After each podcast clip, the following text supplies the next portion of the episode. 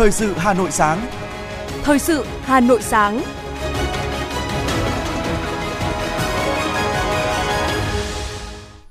Hồng Hạnh và Ngọc Bách xin được đồng hành cùng quý thính giả trong 30 phút của chương trình Thời sự sáng ngày hôm nay, thứ ba ngày 27 tháng 12 năm 2022. Chương trình có những nội dung chính sau đây.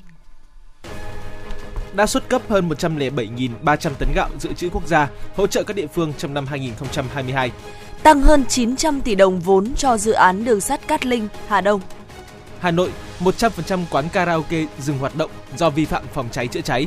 Gia tăng tai nạn nghiêm trọng do pháo tự chế, Phần tin thế giới có những thông tin. Liên Hợp Quốc hối thúc Taliban đảo ngược các hạn chế đối với nữ giới. Người dân Bắc Kinh và Thượng Hải Trung Quốc đi làm trực tiếp trở lại. Sau đây là nội dung chi tiết. Thưa quý vị, chiều qua tại Hà Nội, Văn phòng Trung ương Đảng tổ chức hội nghị tổng kết công tác năm 2022, triển khai nhiệm vụ công tác năm 2023. Thay mặt Ban Bí thư, đồng chí Võ Văn Thưởng đánh giá cao, biểu dương những kết quả mà Văn phòng Trung ương Đảng đã đạt được trong năm 2022 Đồng chí Võ Văn Thưởng nhấn mạnh, năm 2023, dự báo tình hình thế giới và trong nước bên cạnh những thuận lợi, thời cơ sẽ còn nhiều khó khăn, thách thức khó lường, ảnh hưởng lớn đến phát triển kinh tế, xã hội, bảo đảm quốc phòng, an ninh. Năm 2023 là năm bản lề thực hiện nghị quyết Đại hội 13 của Đảng, đánh giá, kiểm điểm giữa nhiệm kỳ đại hội và bước đầu chuẩn bị một số công việc cho đại hội lần thứ 14 của Đảng. Đồng chí Võ Văn Thưởng nhấn mạnh, yêu cầu tiếp tục nghiên cứu kiện toàn tổ chức bộ máy, đào tạo bồi dưỡng cán bộ, bổ sung quy hoạch cán bộ lãnh đạo quản lý các cấp để xây dựng đội ngũ cán bộ có đủ năng lực, trình độ, đạo đức tốt, đáp ứng yêu cầu nhiệm vụ được giao. Tại hội nghị, đồng chí Lê Minh Hưng trao cờ thi đua của Văn phòng Trung ương Đảng cho 5 tập thể, lãnh đạo Văn phòng Trung ương Đảng trao bằng khen của Tránh Văn phòng Trung ương Đảng tặng 3 tập thể, trao danh hiệu chiến sĩ thi đua cấp Văn phòng Trung ương Đảng cho một số cá nhân. Cùng ngày, Hội nghị đoàn Chủ tịch Ủy ban Trung ương Mặt trận Tổ quốc Việt Nam lần thứ 15, khóa 9, nhiệm kỳ 2019-2024 đã diễn ra tại Hà Nội. Các đại biểu tham dự đã thảo luận, góp ý vào nội dung dự thảo báo cáo kết quả công tác mặt trận năm 2022 và chương trình phối hợp thống nhất hành động năm 2023 của Ủy ban Trung ương Mặt trận Tổ quốc Việt Nam – thảo luận kết luận của Đoàn Chủ tịch Ủy ban Trung ương Mặt trận Tổ quốc Việt Nam thực hiện kết luận của Bộ Chính trị về công tác người Việt Nam ở nước ngoài trong tình hình mới. Về chương trình phối hợp hành động năm 2023, nhiều ý kiến đại biểu đề xuất Mặt trận Tổ quốc Việt Nam cần xác định trọng tâm về xây dựng văn hóa hòa bình và giáo dục văn hóa hòa bình trong gia đình nhà trường – các ý kiến cũng đề nghị Mặt trận Tổ quốc Việt Nam quan tâm nhiều hơn nữa đến công tác Phật sự của Giáo hội Phật giáo để đem lại lợi ích thiết thực, duy trì phong tục tập quán, lễ nghi tốt đẹp, quan tâm tới công tác khuyến học, khuyến tài, đánh giá kết quả vận động nhân dân tham gia thi đua, học tập tại địa phương theo tinh thần kết luận số 49 của Ban Bí thư về tăng cường sự lãnh đạo của Đảng đối với công tác khuyến học, khuyến tài, xây dựng xã hội học tập, tiếp tục đẩy mạnh vận động nhân dân tham gia thi đua, học tập. Trân trọng những ý kiến trách nhiệm, tâm huyết của đại biểu tham gia hội nghị. Chủ tịch Ủy ban Trung ương Mặt trận Tổ quốc Việt Nam Đỗ Văn Chiến khẳng định, Ban Thường trực Ủy ban Trung ương Mặt trận Tổ quốc Việt Nam sẽ tiếp thu, hoàn thiện các dự thảo văn bản để trình hội nghị Ủy ban Trung ương Mặt trận Tổ quốc Việt Nam lần thứ 7, khóa 9. Với tinh thần trách nhiệm cao, dân chủ, đoàn kết, đại biểu tham dự đã biểu quyết thông qua nghị quyết hội nghị Đoàn Chủ tịch Ủy ban Trung ương Mặt trận Tổ quốc Việt Nam lần thứ 15, khóa 9.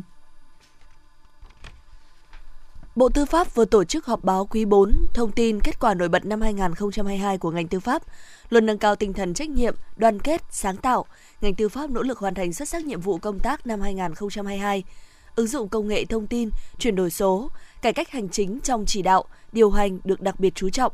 Chỉ số cải cách hành chính của Bộ Tư pháp xếp thứ nhất trong các bộ ngành. Công tác xây dựng, hoàn thiện hệ thống pháp luật đạt nhiều kết quả nổi bật. Hệ thống thi hành án dân sự đã vượt qua vượt chỉ tiêu, nhiệm vụ được Quốc hội, Chính phủ giao, công tác thi hành án hành chính có nhiều khởi sắc. Tại cuộc họp báo, tránh văn phòng, người phát ngôn Bộ Tư pháp Nguyễn Quốc Hoàn đã trao đổi, làm rõ hơn các vấn đề như thực hiện đăng ký hộ tịch trên môi trường điện tử. Về cơ sở dữ liệu hộ tịch, một số vấn đề liên quan đến công tác thi hành dân sự. Hôm qua, Tổng cục Dự trữ Nhà nước đã tổ chức họp báo chuyên đề về công tác xuất cấp hàng dự trữ quốc gia cho các địa phương khắc phục hậu quả thiên tai, dịch bệnh, cứu đói, thực hiện dự án trồng rừng, hỗ trợ học sinh vùng đặc biệt khó khăn trong năm 2022. Theo thống kê, đối với mặt hàng lương thực, đến đến ngày 26 tháng 12, Tổng cục đã giao các cục dự trữ nhà nước khu vực thực hiện xuất cấp 107.327 tấn gạo, để hỗ trợ cho các địa phương với trị giá khoảng 1.287 tỷ đồng.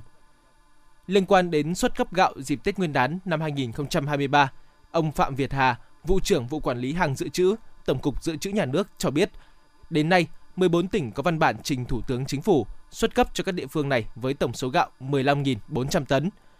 Tổng cục Dự trữ Nhà nước đã chỉ đạo các cục dự trữ khu vực chuẩn bị các phương án để khi Thủ tướng Chính phủ ban hành quyết định cấp xuất gạo dự trữ cho các địa phương, hàng dự trữ đến được người dân sớm nhất.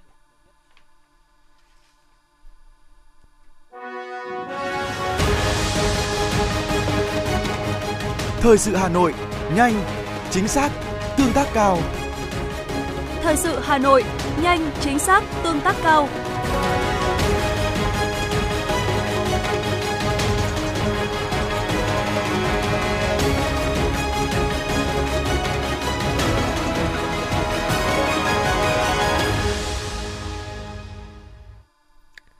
Chương trình thời sự xin được tiếp tục với những thông tin kinh tế. Chiều qua, Bộ Công Thương tổ chức hội nghị tổng kết công tác ngành công thương năm 2022 và phát triển triển khai nhiệm vụ năm 2023. Phát biểu khai mạc hội nghị, Thứ trưởng Bộ Công Thương Trần Quốc Khánh cho biết, năm 2022, sản xuất công nghiệp phục hồi tích cực. Dự kiến năm 2022, chỉ số sản xuất công nghiệp tăng hơn 9%, cao hơn cùng kỳ năm trước, tăng 4,8%, đặt mục tiêu tăng trưởng của ngành, kế hoạch tăng từ 8,5 đến 9%. Bộ trưởng Bộ Công Thương Nguyễn Hồng Diên khẳng định, Năm 2023 là năm giữa nhiệm kỳ, có ý nghĩa quan trọng trong việc đẩy mạnh thực hiện thắng lợi các kế hoạch 5 năm 2021-2025 và nghị quyết Đại hội Toàn quốc lần thứ 13 của Đảng, tạo nền tảng cho thực hiện thành công chiến lược phát triển kinh tế xã hội 10 năm 2021-2030, trong bối cảnh được dự báo có nhiều thuận lợi và khó khăn, thách thức đan xen. Năm 2023, ngành công thương phấn đấu chỉ số sản xuất công nghiệp tăng từ 8 đến 9% so với năm 2022. Tỷ trọng công nghiệp chế biến, chế tạo trong GDP đạt khoảng 25,5%. Tổng kim ngạch xuất khẩu tăng khoảng 6% so với năm 2022. Cán cân thương mại duy trì xuất siêu, tổng mức bán lẻ hàng hóa và doanh thu dịch vụ tiêu dùng tăng từ 8 đến 9% so với năm 2022. Kết thúc năm 2022, Thị trường bất động sản 2022 được nhận định là duy trì giai đoạn khó khăn kéo dài với nhiều thách thức phải đối mặt như nguồn vốn hạn hẹp, giá bán đã tăng quá cao và biến động của nhân sự khi thị trường gặp khó. Cùng đó, những thông tin biến động về các hoạt động điều tra, khởi tố nhiều doanh nghiệp bất động sản cũng làm ảnh hưởng lớn đến nhà đầu tư, khách hàng, khiến tất cả các đối tượng tham gia thị trường này đều gặp khó khăn. Tuy nhiên, các chuyên gia dự báo thị trường vẫn có yếu tố để kỳ vọng vào sự đảo chiều sớm nhất là cuối năm 2023 để trở lại đường đua và duy trì tốc độ. Phó Thủ tướng Lê Minh Khái vừa ký quyết định điều chỉnh, bổ sung kế hoạch đầu tư công trung hạn vốn ngân sách trung ương giai đoạn 2021-2025 cho Bộ Giao thông Vận tải. Quyết định nêu rõ điều chỉnh tăng 911,046 tỷ đồng kế hoạch đầu tư công trung hạn vốn ngân sách trung ương giai đoạn 2021 2025 cho dự án đường sắt đô thị Cát Linh Hà Đông, phần thực hiện dự án của Bộ Giao thông Vận tải. Về triển khai thực hiện kế hoạch đầu tư công trung hạn vốn ngân sách trung ương giai đoạn 2021-2025, Phó Thủ tướng yêu cầu Bộ Giao thông Vận tải căn cứ kế hoạch đầu tư công trung hạn, vốn ngân sách trung ương, danh mục và mức vốn ngân sách trung ương được điều chỉnh ở trên, thông báo hoặc quyết định giao kế hoạch đầu tư công trung hạn, vốn ngân sách trung ương giai đoạn 2021-2025 cho các cơ quan đơn vị sử dụng vốn đầu tư công, chi tiết danh mục dự án và mức vốn ngân sách trung ương bố trí cho dự án theo quy định chịu trách nhiệm trước Thủ tướng Chính phủ, các cơ quan thanh tra, kiểm tra, kiểm toán và cơ quan liên quan về tính chính xác của các nội dung, số liệu báo cáo, danh mục dự án và mức vốn bố trí cho từng dự án, bảo đảm đúng quy định của pháp luật. Thưa quý vị và các bạn, để hỗ trợ cho các chủ thể xây dựng thương hiệu, quảng bá các sản phẩm nông sản chế biến và các sản phẩm làng nghề, trong năm 2022 này, huyện Phú Xuyên đã hỗ trợ cho 10 chủ thể của 8 xã với 40 sản phẩm tham gia đánh giá phân hạng sản phẩm ô cốp của thành phố. Xã Phượng Dực, huyện Phú Xuyên vốn có nghề nặn tò he truyền thống. Trải qua thăng trầm của thời gian, thay đổi của thị hiếu người tiêu dùng, nghề làm tò he ngày càng mai một, với mong muốn lưu giữ nghề truyền thống của cha ông để lại, nghệ nhân trẻ Đặng Văn Hiếu, thôn Xuân La, xã Phượng Dực, huyện Phú Xuyên cũng đã nâng cấp nguyên liệu bột, kéo dài thời gian bảo quản sản phẩm để biến các sản phẩm tỏ he trở thành mỗi câu chuyện dân gian, lưu giữ giá trị lịch sử, văn hóa truyền thống. Và mỗi bộ tò he quà tặng như vậy có giá từ 500 đến 3 triệu đồng một bộ sản phẩm, góp phần nâng tầm giá trị sản phẩm làng nghề tò he của xã Phượng Dực. Nghệ nhân Đặng Văn Hiếu, xã Phượng Dực, huyện Phú Xuyên chia sẻ. Tôi nhận thấy là trong những cái con giống cổ đấy mỗi con nó có những cái câu chuyện riêng này, những có cái uh, thông điệp về cái mặt um, văn hóa và cũng như là lịch sử từng cái nhân vật một. Thì ừ, lúc đó tôi bắt đầu mấy những cái sản nguyên liệu mà tôi đã cải tiến có được thì cộng thêm những cái nguồn tư liệu rồi cộng thêm ờ, những um, giao lưu học hỏi những cái nhà nghiên cứu văn hóa thì tôi đã cho ra đời những cái bộ sản phẩm đẹp hơn và có ý nghĩa hơn mang phong cách quà tặng với mong muốn mang đến một sản phẩm chất lượng hỗ trợ cho quá trình điều trị xương khớp tiền đình và chữa bỏng, ông Nguyễn Đức Thắng, giám đốc công ty cổ phần tập đoàn Toàn Phát, xã Đại Xuyên, huyện Phú Xuyên, cũng đăng ký tham gia phân hạng ô cốp với sản phẩm thảo dược xoa bóp Phúc Thắng để quảng bá và giới thiệu sản phẩm tới người tiêu dùng. Thì sản phẩm này tôi đã sử dụng gần 20 năm và sau gần 20 năm thì do quá nhiều người đề xuất là phải sản xuất để cho mọi người cùng sử dụng chứ nếu không là nó, nó, nó mọi người không được sử dụng nó rất là rất thất thiệt cho cho những người bệnh nhân. Và cũng rất là là, là phải suy nghĩ rất là nhiều mới mới mới mới, mới ra cái sản phẩm này. Vì là bản chất là suốt 30 năm là không có một tư tưởng nào để sản xuất để bán. Đấy, và thông qua cái ô cốp lần này thì cũng là một sự quảng bá rất tốt cho sản phẩm. Và cái kỳ vọng thì nhiều người sẽ được biết đến cái sản phẩm ờ, thảo dược giáo phúc thang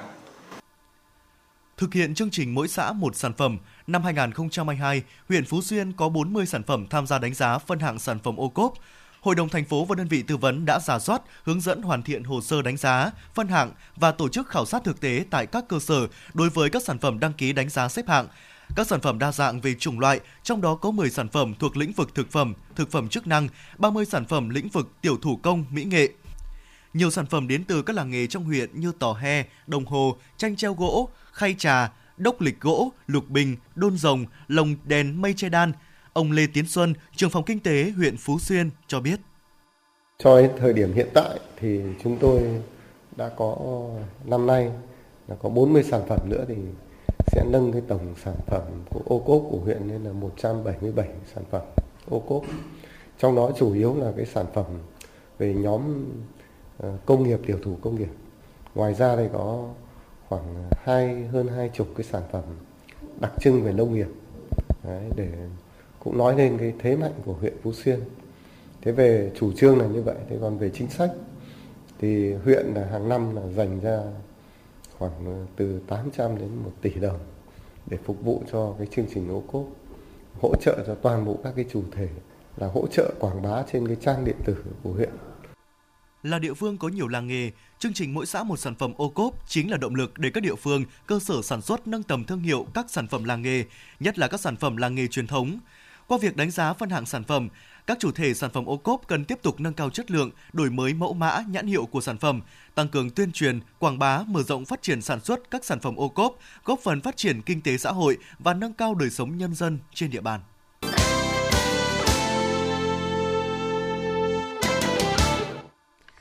Tiếp theo là những thông tin đáng chú ý khác. Chiều qua, Bộ Văn hóa, Thể thao và Du lịch phát động giải báo chí toàn quốc vì sự nghiệp phát triển văn hóa, thể thao và du lịch. Giải báo chí nhằm cổ vũ, động viên cán bộ toàn ngành, chung sức, đồng lòng, tiếp tục cống hiến nhiều hơn nữa cho sự nghiệp phát triển ngành. Phát biểu tại lễ phát động, Thứ trưởng Bộ Văn hóa, Thể thao và Du lịch Trịnh Thị Thủy cho biết, đây cũng là cơ hội để các nhà báo, phóng viên, biên tập viên được trao đổi kinh nghiệm chuyên môn, nghiệp vụ, góp phần nâng cao chất lượng, hiệu quả hoạt động thông tin, báo chí đối với lĩnh vực văn hóa, thể thao và du lịch. Nội dung của các tác phẩm báo chí xoay quanh việc triển khai văn kiện Đại hội 13 của Đảng, hiện thực hóa các chỉ thị, nghị quyết của Trung ương, cấp ủy các cấp, vai trò, tầm quan trọng của văn hóa đối với sự nghiệp phát triển kinh tế xã hội của đất nước, thực trạng về cơ chế chính sách trong lĩnh vực văn hóa, thể thao, du lịch, gia đình và giải pháp hoàn thiện. Ban tổ chức sẽ trao 3 giải đồng hạng cho 3 cơ quan báo chí có nhiều tác phẩm tham dự giải đạt kết quả cao. Giải cá nhân bao gồm một giải nhất, 3 giải nhì, 5 giải ba, 10 giải khuyến khích cho mỗi loại hình báo chí. Lễ tổng kết và trao giải sẽ diễn ra vào dịp kỷ niệm Ngày truyền thống ngành văn hóa 28 tháng 8 năm 2023.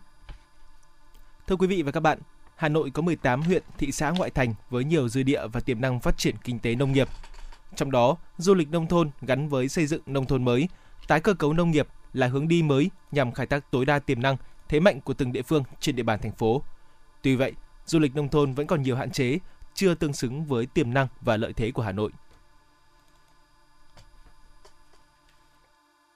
Với diện tích đất nông nghiệp và khu vực nông thôn ngoại thành rộng lớn, Hà Nội hội tụ đủ các yếu tố để phát triển loại hình du lịch nông nghiệp, nông thôn, đặc biệt ở các địa phương như Sơn Tây, Phú Xuyên, Thường Tín, Mỹ Đức, Ba Vì có cảnh quan thiên nhiên tươi đẹp với núi non xanh thẳm cùng các thôn quê chủ phú, rất thuận lợi cho việc tổ chức hình thức du lịch nông nghiệp với nhiều làng nghề truyền thống, nhiều loại sản vật gắn liền với truyền thống canh tác và văn hóa bản địa. Ông Nguyễn Tạ Tấn, Phó Chủ tịch Ủy ban nhân dân xã Ba Trại, huyện Ba Vì chia sẻ kết hợp từ những cái chuỗi du lịch của vùng bảy xã miền núi thì chúng tôi cũng có mong muốn là xây dựng cái du lịch trải nghiệm cái sinh thái làng nghề đó là để cho bà con à, hoạt động cùng với à, khách du lịch à, để tạo thêm một cái, cái hướng đi mới một cái nguồn thu mới cho địa phương với nhiều làng quê nổi tiếng về du lịch như xã Hồng Vân, huyện Thường Tín, làng cổ Đường Lâm, thị xã Sơn Tây, Bát Tràng, Ninh Hiệp, huyện Gia Lâm đã và đang thu hút nhiều du khách trong và ngoài nước, mở ra cơ hội phát triển du lịch làng xã nông thôn mới cho nhiều địa phương khác trên toàn thành phố. Thực tế cho thấy, những địa phương có kế hoạch phát triển du lịch nông nghiệp bài bản, thu nhập của nông dân mới cao và đảm bảo ổn định. Điển hình như xã Khai Thái, huyện Phú Xuyên, xã Hồng Vân, huyện Thực Tiến, xã Tản Hồng, huyện Ba Vì đã vận dụng tốt vai trò của các hợp tác xã trong phát triển các mô hình nông sản sạch đem lại hiệu quả cao. Ông Nguyễn Văn Phượng, Phó Chủ tịch Ủy ban nhân dân xã Hồng Vân cho biết. Ngay từ năm 2018, xã xác định là trở thành một cái nơi quảng bá giới thiệu các sản phẩm làng nghề không chỉ của xã Hồng Vân mà của tất cả các làng nghề trên bản huyện và các địa phương khác. Xã cũng đã thành lập cái trung tâm giới thiệu các sản phẩm làng nghề ờ, để mà du khách có thể vào tham quan. Ngoài ra thì có rất nhiều các cái sản phẩm du lịch để kích cầu du khách. Phát triển du lịch nông thôn là một hướng đi mới, có phần phát huy lợi thế, giá trị khác biệt của nông nghiệp, nông thôn, đồng thời giúp chuyển từ sản xuất nông nghiệp sang kinh tế nông nghiệp theo hướng tích hợp đa ngành. Tuy nhiên, phát triển du lịch nông thôn vẫn cần những bước đi thận trọng vì du lịch nông thôn hiện nay còn gặp nhiều khó khăn và hạn chế. Số lượng lao động tham gia vào du lịch nông thôn chưa nhiều, chủ yếu ở quy mô nhỏ do các doanh nghiệp, hộ gia đình, tổ hợp tác cung cấp. Mô hình tổ chức du lịch nông thôn cũng chủ yếu mang tính chất tự phát, sản phẩm du lịch nông thôn của nhiều địa phương hiện chưa đặc sắc, chủ yếu vẫn là khách trong nước và khách tại chỗ. Là người trực tiếp tham gia sản xuất có trang trại rau sạch và khu vườn nho, thu hút hàng nghìn lượt khách đến tham quan trải nghiệm. Chị Đặng Thị Quế, Giám đốc Hợp tác xã Rau hữu cơ công nghệ cao Cuối Quý chia sẻ, trong quá trình triển khai hợp tác xã gặp nhiều khó khăn, nhất là vấn đề chuyển từ đất nông nghiệp sang loại hình khác là vấn đề rất khó giải quyết. Bên cạnh đó là vấn đề quy hoạch hay kêu gọi đầu tư – Thực tế mới chỉ có một số địa phương xây dựng cơ chế, chính sách riêng cho phát triển du lịch nông thôn. Hiện nay có nhiều mô hình du lịch cộng đồng nhưng chủ yếu là tự phát vì chưa tiếp cận được chính sách đầu tư, chính sách đất đai. Để phát triển loại hình du lịch này, chị nghĩ cần phải có thêm chính sách, cơ chế đặc thù và đưa nó vào thực tiễn. Chị Quế cho biết thêm. Thực sự ra ấy thì tôi rất là muốn làm những cái việc đó nhưng mà à, hiện bây giờ ở đây cái đất nông nghiệp thì chúng tôi cũng không được mở rộng nó khó khăn ở cái nguồn đấy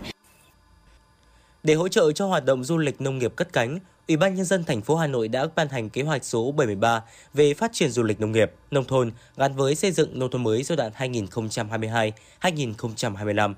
Thành phố Hà Nội sẽ xây dựng thí điểm 6 mô hình phát triển du lịch nông nghiệp, nông thôn, du lịch cộng đồng, làng nghề du lịch thông minh, du lịch làng nghề theo hướng du lịch xanh bền vững tại các huyện Thường Tín, Đan Phượng, Thanh Trì, Mỹ Đức, Thạch Thất và thị xã Sơn Tây – Ngoài việc quy hoạch tổng thể các làng nghề hoa Hà Nội để trở thành một điểm du lịch tham quan hấp dẫn, cũng cần hoàn thiện cơ sở hạ tầng, tạo cơ chế về đất đai để các trang trại, hợp tác xã xây dựng các cơ sở dịch vụ lưu trú đón khách tham quan, nghỉ dưỡng, cũng như có hướng bảo tồn các nghề hoa truyền thống của Hà Nội. Ông Tạ Văn Tường, Phó Giám đốc Sở Nông nghiệp và Phát triển Nông thôn Hà Nội, đánh giá. Là các cái giải pháp như là cần có những cái công viên hay là những cái vùng ờ, để mà trưng bày giới thiệu hoa hay làm các cái lễ hội tôn vinh và có những cái khen thưởng các nghệ nhân tổ chức các cái sự kiện như vậy sẽ thu hút được cái sự chú ý và từ đó sẽ hình thành nên cái cái cái hoạt động du lịch giáo dục trải nghiệm. Đồng thời ấy, chúng ta cũng phải xây được những cái sản phẩm du lịch theo tour theo tuyến và có những cái khu trưng bày giới thiệu các cái đồ lưu niệm hay các cái sản phẩm làng nghề để phục vụ cái nhu cầu mua sắm của khách thì đây cũng là những cái vừa đáp ứng nhu cầu của khách cũng như là cái việc sản xuất của các nghệ nhân hay là các cái vùng sản xuất nông nghiệp. Trong quá trình đô thị hóa của thủ đô, với định hướng xây dựng đô thị xanh bền vững thì có nhiều làng nghề hoa cây cảnh của Hà Nội đang có nguy cơ bị mai một do mất dần diện tích đất sản xuất. Việc quy hoạch tạo quỹ đất bảo tồn các làng nghề hoa cây cảnh gắn với hoạt động du lịch sẽ tạo không gian xanh gắn với sự phát triển bền vững của thủ đô, điểm nhấn của du khách mỗi khi đến với Hà Nội nghìn năm văn hiến.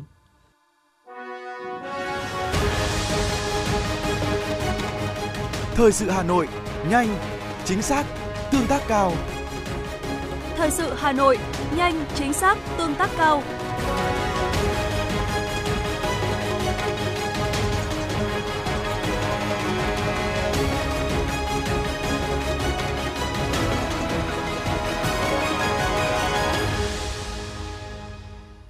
Mời quý vị và các bạn nghe tiếp phần tin. Honda Việt Nam đã phối hợp cùng Cục Cảnh sát Giao thông triển khai khóa đào tạo nâng cao kỹ năng giảng dạy, hướng dẫn lái xe mô tô, ô tô an toàn cho hướng dẫn viên Cục Cảnh sát Giao thông năm 2022. Khóa đào tạo dành cho các hướng dẫn viên nòng cốt của Cục Cảnh sát Giao thông, tập trung vào mục tiêu nâng cao kỹ năng giảng dạy, kỹ năng làm mẫu khi hướng dẫn lái xe mô tô, xe ô tô an toàn cho các hướng dẫn viên dẫn dắt trực tiếp là các hướng dẫn viên lái xe an toàn chuyên nghiệp của Honda Việt Nam. Bên cạnh đó, tài liệu giảng dạy cũng được Honda Việt Nam và Cục Cảnh sát Giao thông phối hợp xây dựng, tạo thành công cụ hữu ích phục vụ cho công tác tập huấn. Sau khóa đào tạo, các hướng dẫn viên được trang bị những kiến thức và kỹ năng cần thiết để trở thành lực lượng giảng viên chủ lực tại các lớp huấn luyện cho cán bộ chiến sĩ thuộc phòng cảnh sát giao thông, công an các địa phương trên cả nước. 100% quán karaoke trên địa bàn thành phố Hà Nội được yêu cầu dừng hoạt động do vi phạm các điều kiện về phòng cháy chữa cháy. Đây là một trong những kết quả đáng chú ý vừa được Công an thành phố Hà Nội tổng kết 60 ngày ca điều, ra soát, kiểm tra an toàn về phòng cháy chữa cháy trên địa bàn. Tính đến thời điểm hiện nay, thành phố có tổng số hơn 1.000 cơ sở kinh doanh karaoke. Sau kiểm tra, tất cả các cơ sở này đều bị đình chỉ, tạm đình chỉ hoạt động để khắc phục các biện pháp phòng cháy.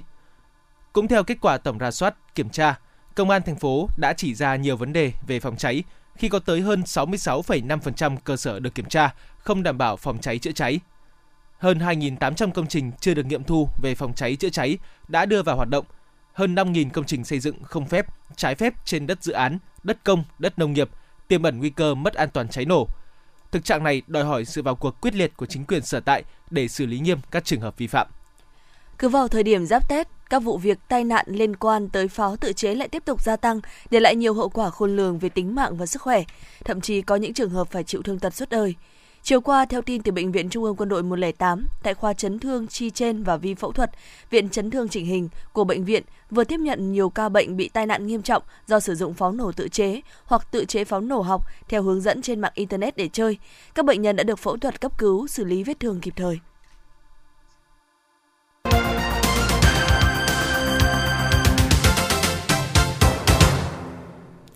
Quý vị và các bạn đang nghe chương trình thời sự của Đài Phát thanh Truyền hình Hà Nội. Phần tin thế giới sẽ tiếp nối chương trình. Hãng tin TASS đưa tin Tổng thống Nga Vladimir Putin và Chủ tịch Trung Quốc Tập Cận Bình sẽ có cuộc trao đổi trong tuần này. Tuy nhiên, không đưa ra chi tiết về thời gian hoặc hình thức tiếp xúc. TASS dẫn lời người phát ngôn Điện Kremlin Dmitry Peskov cho biết hai bên sẽ công bố thông tin chi tiết vào thời điểm thích hợp. Quyền trưởng phái đoàn Liên Hợp Quốc tại Afghanistan Ramit Alabarov đã yêu cầu quyền trưởng Bộ Kinh tế trong chính quyền Taliban tại Afghanistan, ông Mohammad Hanif đảo ngược quyết định cấm nữ giới làm việc cho các tổ chức phi chính phủ Liên Hợp Quốc quan ngại về quan ngại về lệnh cấm mới của Taliban đối với phụ nữ, tuyên bố nhấn mạnh hàng triệu người Afghanistan cần hỗ trợ nhân đạo và việc dỡ bỏ các rào cản là rất quan trọng. Ngày hôm qua, tại hai thành phố lớn nhất Trung Quốc là Bắc Kinh và Thượng Hải, nhiều người dân đã đi làm việc trực tiếp trở lại, dù số ca mắc mới COVID-19 vẫn ở mức cao. Sau cú sốc ban đầu khi chính sách kiểm soát chặt COVID-19 được nới lỏng, người dân Trung Quốc phần nhiều cố thủ trong nhà, nhiều người mắc bệnh. Nay thì người dân hiểu rằng không thể lặp lại tình trạng phong tỏa nghiêm ngặt như trước. Để củng cố nền tảng cho cuộc sống chung với COVID-19, nhà chức trách Trung Quốc đang đi từng nhà hối thúc người cao tuổi tiêm vaccine. Theo hãng tin Yonhap, Bộ Đất đai, Hạ tầng và Giao thông Hàn Quốc hôm qua thông báo đã tạm thời đình chỉ các chuyến bay tại các sân bay quốc tế Gimpo và Incheon khoảng 1 giờ đồng hồ, nhưng không nêu rõ lý do. Theo các nhà điều hành sân bay, 20 chuyến bay tại sân bay Gimpo và 10 chuyến bay tại Incheon đã bị hoãn do lệnh đình chỉ.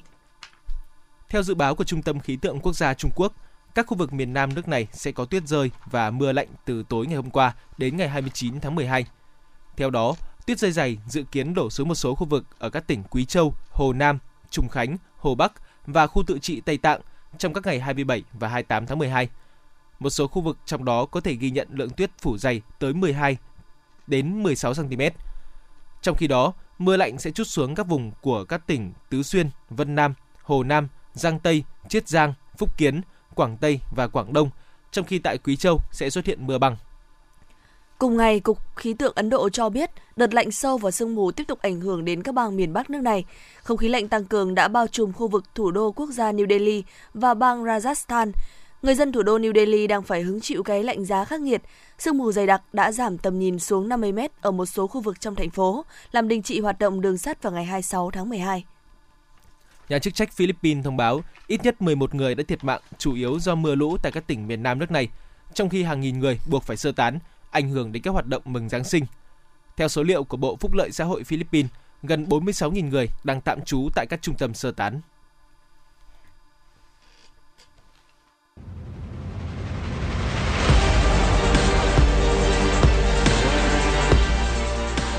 Bản tin thể thao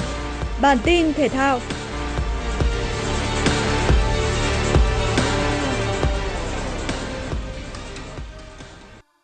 Theo thông báo từ Liên đoàn bóng đá Singapore, tất cả các trận trên sân nhà của họ đều được tổ chức trên sân vận động Jalen Pesta, sân nhà của câu lạc bộ Lyon City Steelers. Đây là sân đấu với mặt cỏ nhân tạo, đồng nghĩa tạo ra bất lợi cho các đối thủ trong khu vực, trong đó có đội tuyển Việt Nam. Theo lịch thi đấu, tuyển Việt Nam sẽ có chuyến làm khách trên sân của Singapore ở lượt trận thứ 3 bảng B ngày 30 tháng 12 năm 2022. Với việc AFF Cup diễn ra với lịch thi đấu dày đặc, chúng ta sẽ có rất ít thời gian để tập làm quen với sân cỏ nhân tạo. Trước đó, đại diện Liên đoàn bóng đá Việt Nam cùng một số liên đoàn thành viên Đông Nam Á đề xuất không sử dụng cỏ nhân tạo tại AFF Cup 2022. Song phía Liên đoàn bóng đá Singapore vẫn đưa ra quyết định của riêng mình. Theo bảng xếp hạng mới được cập nhật bởi tạp chí nổi tiếng Forbes, Emma Raducanu là một trong số 5 tay vợt nữ có thu nhập cao nhất trong năm 2022 với khoản tiền lên tới 18,7 triệu đô la Mỹ. Trong đó, khoản tiền thưởng từ thành tích thi đấu của tay vợt người Anh là không nhiều, với 690.000 đô la từ các giải đấu mà cô góp mặt. Tuy nhiên, sức hút từ hình ảnh cá nhân của Emma Raducanu đã mang tới cho cô gái này một khoản thu nhập lớn từ các nhãn hàng tài trợ với hơn 15 triệu đô la Mỹ. Con số này là lớn hơn khá nhiều so với người đứng thứ tư trong bảng danh sách này là Iga Swiatek với 14,9 triệu đô la thu nhập trong cả năm. Cái tên dẫn đầu trong bảng danh sách những tay vật nữ có thu nhập tốt nhất năm vẫn là Naomi Osaka với hơn 51 triệu đô la, trong đó có 50 triệu đô đến từ các hoạt động thương mại bên ngoài sân đấu. Đây đã là năm thứ ba Osaka giữ vị trí số 1 trong bảng danh sách này và tay vợt nữ người Nhật Bản cũng là vận động viên nữ có thu nhập tốt nhất trong năm 2022 theo thống kê của tạp chí Forbes. Trong khi người đứng thứ hai là huyền thoại Serena Williams với 41,3 triệu đô la Mỹ. Ban tổ chức giải đua xe đạp vòng quanh nước Pháp Tour de France xác nhận chặng đua mở màn mùa giải 2024 sẽ diễn ra tại Italia, cụ thể là ở vùng Florence. Đây là một phần trong hoạt động kỷ niệm 100 năm ngày Ottavio Postecchia trở thành tay đua Italia đầu tiên giành chiến thắng tại Tour de France.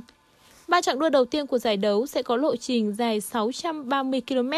Truyền thống khởi tranh giải đua bên ngoài lãnh thổ Pháp đã không còn là điều lạ lẫm với những người hâm mộ Tour de France khi mà trong lịch sử, cuộc đua từng xuất phát ở hầu hết mọi quốc gia có đường biên giới chung với nước Pháp. Thậm chí, từng có tới 6 lần khởi tranh ở Hà Lan, một quốc gia không tiếp giáp với nước Pháp.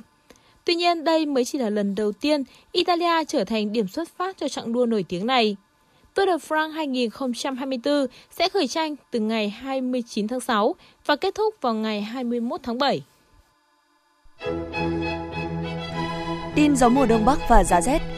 Trung tâm Dự báo Khí tượng Thủy văn Quốc gia cho biết, hiện ở phía Bắc có một bộ phận không khí lạnh đang di chuyển xuống phía Nam. Khoảng gần sáng và ngày 28 tháng 12, bộ phận không khí lạnh này sẽ ảnh hưởng đến Bắc Bộ, sau đó ảnh hưởng đến Bắc và Trung Trung Bộ. Gió trong đất liền chuyển hướng Đông Bắc mạnh dần lên cấp 3, vùng ven biển cấp 4, cấp 5, giật cấp 6, cấp 7. Dự báo gần sáng ngày 28 tháng 12, bộ phận không khí lạnh sẽ ảnh hưởng đến thành phố Hà Nội. Do ảnh hưởng của không khí lạnh tăng cường kết hợp với rãnh gió Tây trên cao, thành phố Hà Nội đêm nay và ngày mai 28 tháng 12 có mưa, mưa nhỏ, gió Đông Bắc mạnh dần lên cấp 3. Trời tiếp tục rét, từ ngày 28 tháng 12 trời rét đậm. Trong đợt không khí lạnh này, nhiệt độ thấp nhất phổ biến từ 11 đến 13 độ C, vùng núi từ 10 đến 12 độ C. Theo Trung tâm Dự báo Khí tượng Thủy văn Quốc gia, thời tiết Hà Nội hôm nay nhiều mây, có mưa vài nơi, sáng sớm có nơi có sương mù và sương mù nhẹ dài rác, gió đông đến đông nam cấp 2, cấp 3, trời rét, nhiệt độ thấp nhất 15 đến 17 độ. Quý vị và các bạn vừa nghe chương trình thời sự của Đài Phát thanh Truyền hình Hà Nội. Chỉ đạo nội dung Nguyễn Kim Khiêm, chỉ đạo sản xuất Nguyễn Tiến Dũng, tổ chức sản xuất Trà My. Chương trình do biên tập viên Thủy Chi, phát thanh viên Hồng Hạnh, Ngọc Bách và kỹ thuật viên Quốc Hoàn thực hiện. Hẹn gặp lại quý vị trong chương trình thời sự 11 giờ trưa nay.